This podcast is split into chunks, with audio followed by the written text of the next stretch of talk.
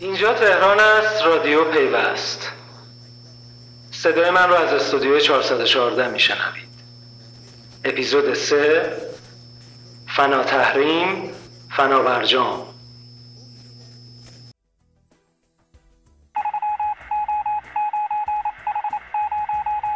سلام. من مینا نوبهار به همراه همکارم آقای میسم قاسمی با اپیزود سوم رادیو پیوست در خدمت شما هستیم. هفته قبل موضوع بازی نهنگ آبی خیلی سر صدا کرد که به این هفته هم رسید. البته مدیرعامل بنیاد ملی بازی های رایانه‌ای تاکید کرده این یه بازی نیست و یه چالشه مثل چالش آب یخ. اما به نظر می‌رسه این دو با هم فرق دارن.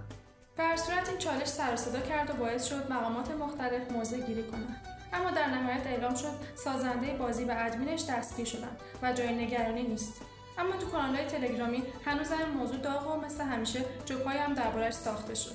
از جمله اینکه بعضی میگن نهنگ آبی هر چقدر خطرناک باشه باز به پای نیسان آبی نمی‌رسه. خبر حذف اپلیکیشن های ایرانی از پلی استور مشکلات ایجاد شده برای ایرانی های عضو GSMA دردسرهای اپلیکیشن های درخواست خودرو، تحریم بانوان ایرانی در لیگ بازی های رایانه‌ای ایران، تحریم مراکز ریشه ایرانی و چند خبر ریز و درشت دیگه باعث شدن این هفته رو هفته تحریم ها نامگذاری کنند.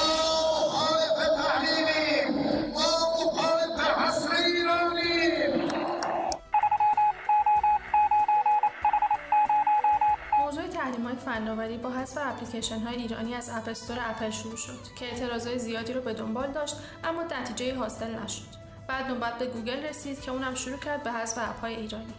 پلی استور گوگل سال 2013 دسترسی خود برای مصرف کنندگان ایرانی را فراهم کرد. در سال 2014 دولت اوباما با صدور مجوز جدیدی به شرکت مثل اپل و گوگل اجازه داد فروشگاه های عرضه نرم افزارهای خود را به روی ایرانیان باز کنند.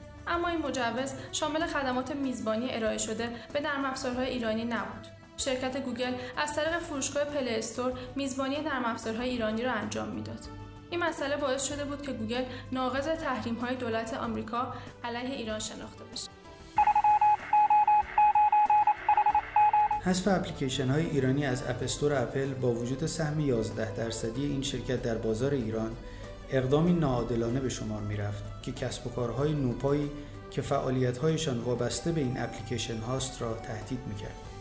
حالا این سریال حذف توسط گوگل هم تکرار شده که شاید به دلیل بازارهای آنلاین مشابه داخلی مشکلات دارندگان محصولات اپل را نداشته باشد اما همچنان از نقض حقوق مصرف کنندگان فناوری حکایت دارد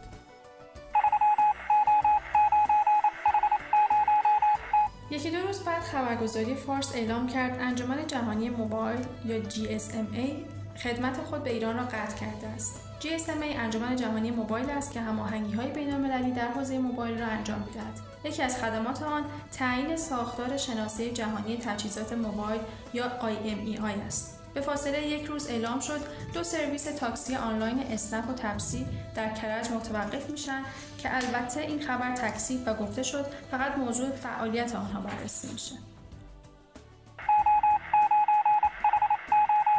همه اینها باعث شد وزیر ارتباطات در این رابطه هم موضع بگیره.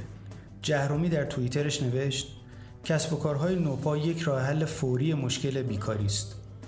مراقب باشیم در کنار تحریم شرکت های آمریکا خودمان برای جوانان مانع نتراشیم و درباره خبر تحریم GSMA هم نوشت مجوز حضور شرکت های ایرانی در GSMA که دو سال تمدید نشده بود امسال تمدید شده است و منعی برای حضور با عنوان شرکت های ایرانی وجود ندارد. مجوز اوفک برای تمدید عضویت همراه اول در GSMA که نیاز به تبادلات مالی داشته صادر نشده که GSMA دنبال حل موضوع است. بنابراین خبر تحریم ایران توسط GSMA دقیق نیست و در نهایت در برنامه حالا خورشید گفت ما به همدلله در حوزه مارکت های اندرویدی در درون کشور تا حدود زیادی نیاز از خدمات بیرونی هستیم. اما اپلیکیشن های ما یعنی در داخل کشور مشکلات خاصی برای برنامه های ما به وجود نمیاد. اما آن چیزی که مشخص هست اینه که اگر ما دنبال بازار بین المللی باشیم طبیعتا این حجم برنامه ها بازار بین ما رو محدود می‌کنه.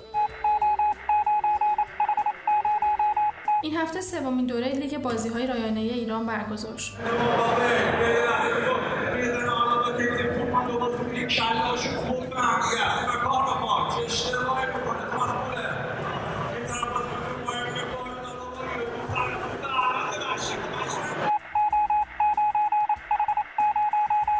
حسن کریمی قدوسی مدیرعامل بنیاد ملی بازیهای رایانه‌ای در نشست خبری این لیگ با بیان اینکه 23 میلیون نفر در کشور ما به طور متوسط روزی 70 دقیقه بازی می‌کنند گفت در حالی که لیگ سال گذشته 2100 نفر شرکت کننده داشت امسال در سومین دوره لیگ 6905 نفر به رقابت می‌پردازند که 10 درصد آنها را بانوان تشکیل می‌دهند.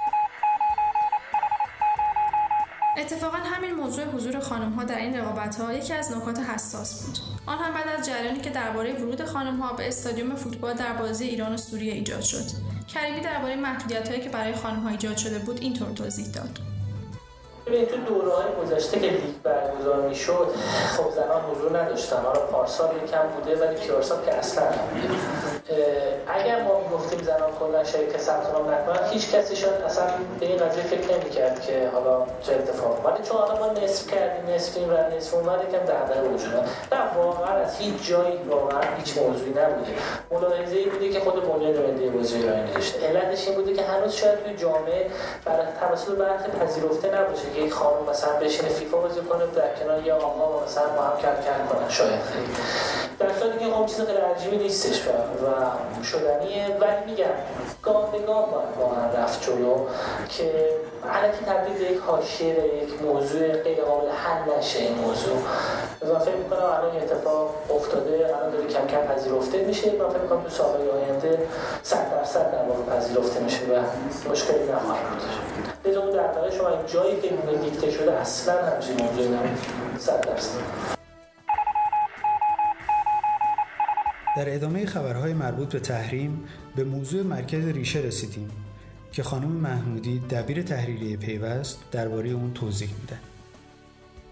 تحریم مرکز ریشه. موضوع خیلی مهمیه. ولی تا حالا جالب اینه که هیچ کدوم از رسانه ها بهش نپرداختن و هیچ کدوم از مسئولین هم بهش به صورت مستقیم اشاره نکردن. ما همش میگیم که با ده سال از راه اندازی مرکز ریشه گذشته ولی چرا هیچ اتفاقی نیفتاده؟ دلیل اصلی شاید یکی از دلایل اصلیش نمیگم دلیل اصلی ولی یکی از دلایل اصلی شاید همین تحریم مرکز ریشه ما باشه که جزء تحریم های اولیه هم هست. پس رفتی به برجام نداره که ما انتظار داشته باشیم که حالا که برجام امضا شده بعد این تحریم هم برداشته بشه. نه این جز این جزء تحریم های اولیه است. من در این زمینه با خانم اسکویی معاون مرکز توسعه تجارت الکترونیک گفتگویی انجام دادم که حالا تو ادامه می‌تونید گوش کنید. اما قبلش می‌خوام یه پیشینه بگم. اینکه چی شد که ما به موضوع تحریم های مرکز ریشه رسیدیم. اگه یادتون باشه هفته گذشته مرکز ریشه قوه قضایی افتتاح شد و این قوه اعلام کرد که اولین اسناد الکترونیکی داره رد و بدل میشه. ولی باید بگم که این اولین اسناد الکترونیکی نبود که رد و بدل شد. بلکه قبل از اون سازمان بورس داره از امضای الکترونیکی استفاده می‌کنه و بسیاری از اسنادش داره الکترونیکی رد و بدل میشه یا در وزارت نفت داره از امضای الکترونیکی استفاده میشه و همینطور از سامانه تدارکات الکترونیکی. سامانه تدارکات الکترونیکی الان تو بخش عظیمی از دولت دارن ازش استفاده می‌کنن و تمام اسناد این بخش به صورت الکترونیکی امضا میشه و رد و بدل میشه. اما چیزی که باعث قوه قضاییه روش مانوف بده و یا می‌تونیم به صورت دقیق بگیم برگ برنده قوه قضاییت استفاده عامتر از امضای الکترونیکی هرچه هنوز عام نشده و فقط وکلا دارن ازش استفاده می‌کنن ولی اینکه میشه امیدوار بود کم کم بیاد در بدنه جامعه و عامه مردم ازش استفاده کنن و فقط برای کارهای خاص و فقط برای بخشهای خاصی از دولت باقی نمونه. هرچه این اتفاق نیفتاده ولی ممکنه این اتفاق بیفته و قوه قضاییه گفته که برنامه هایی داره برای این کار. ولی اگر می‌خوایم امضای الکترونیکی تو بخش بی تو بی و مخصوصا بخش تجارتمون که الان خیلی دارن روش مانوف میدن کاربرد پیدا بکنه باید مشکل trust رو برطرف کنیم که trust هم فقط مشکلش مرکز ریشه یا ارائه خدمات یا CA یا هر چیز دیگه ای که می‌خوایم بگیم نیست بلکه اون مشکل تحریم های اولی است. در این زمینه می‌خواستم گفتگویی که انجام دادم اشاره کنم و بگم که این قسمت رو گوش کنیم. بحث trust کردن که می‌دونید اصلا یه موزل بزرگی هست یعنی ربطی هم نداره در ایران. کی بخواد ریشه رو بزنه. بحث تراس کردن بحث این هستش که سیه جز تحریم های سری اول هستش و تحریم خارج نشده و بروزرها هم حاضر نیستن. ریشه ایران رو ببرن توی بروزرشون و ثبتش بکنن و تراستش بکنن. مشکل اینه. حالا چه قوه قضایی باشه چه ما باشیم چه هر کسی دیگه باشه. این مشکل چیزی نیستش که که کلیشه باشه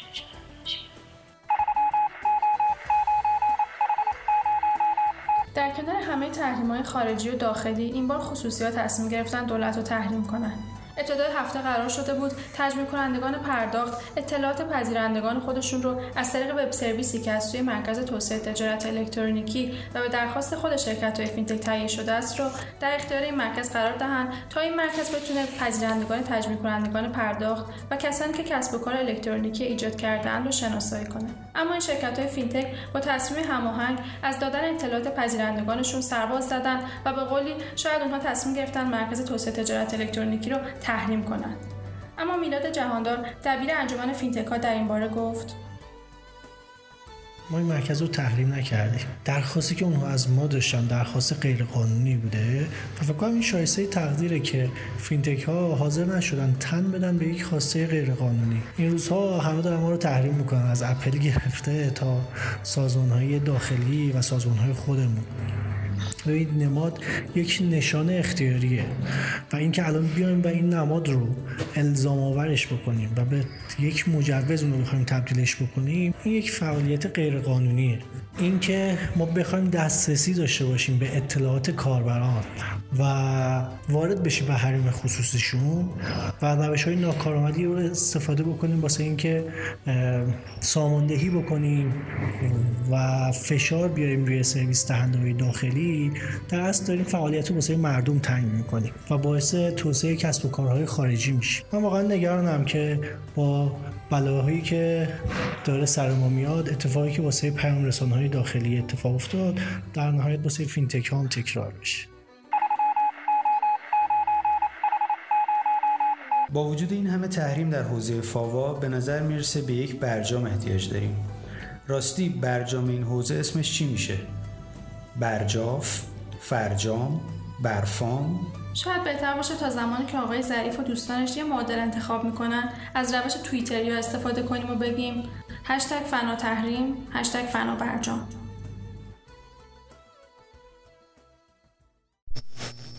به رادیو پیوست گوش می‌دادید. اپیزود سه فنا تحریم فنا برجام. تا بعد.